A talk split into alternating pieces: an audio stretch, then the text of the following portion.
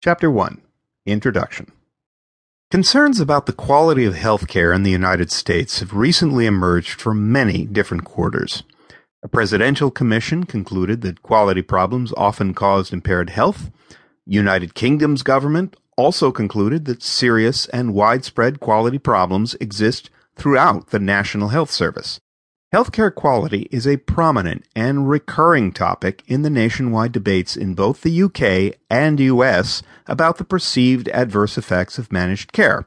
In this book, we will explore critical underlying causes of quality problems, discuss some of the most salient obstacles to improvement, and suggest the components of an effective strategy to increase the pace and scope of quality improvement in the delivery system.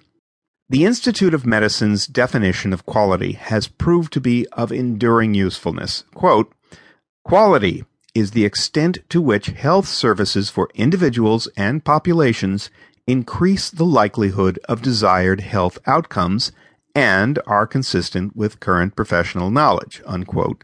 It's the Institute of Medicine, 1990. Many reliable and valid measures of quality have been developed building on this definition.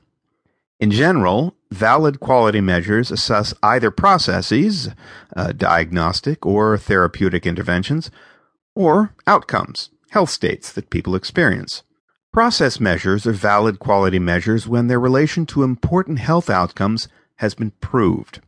The frequency with which heart attack survivors receive beta blockers is a valid quality measure because these medications improve survival in this clinical situation.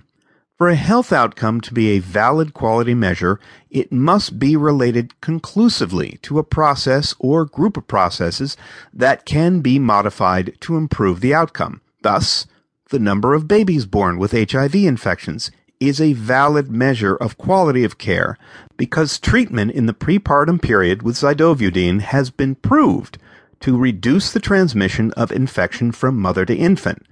Cardiogenic shock, on the other hand, has not been proved to respond to specific treatment regimens. Therefore, deaths from that cause are not valid measures of healthcare quality. The Six Sigma Challenge. Many careful research studies have used valid measures of quality to investigate the nature and magnitude of specific quality problems. Quality problems may be classified into three categories overuse, underuse, and misuse.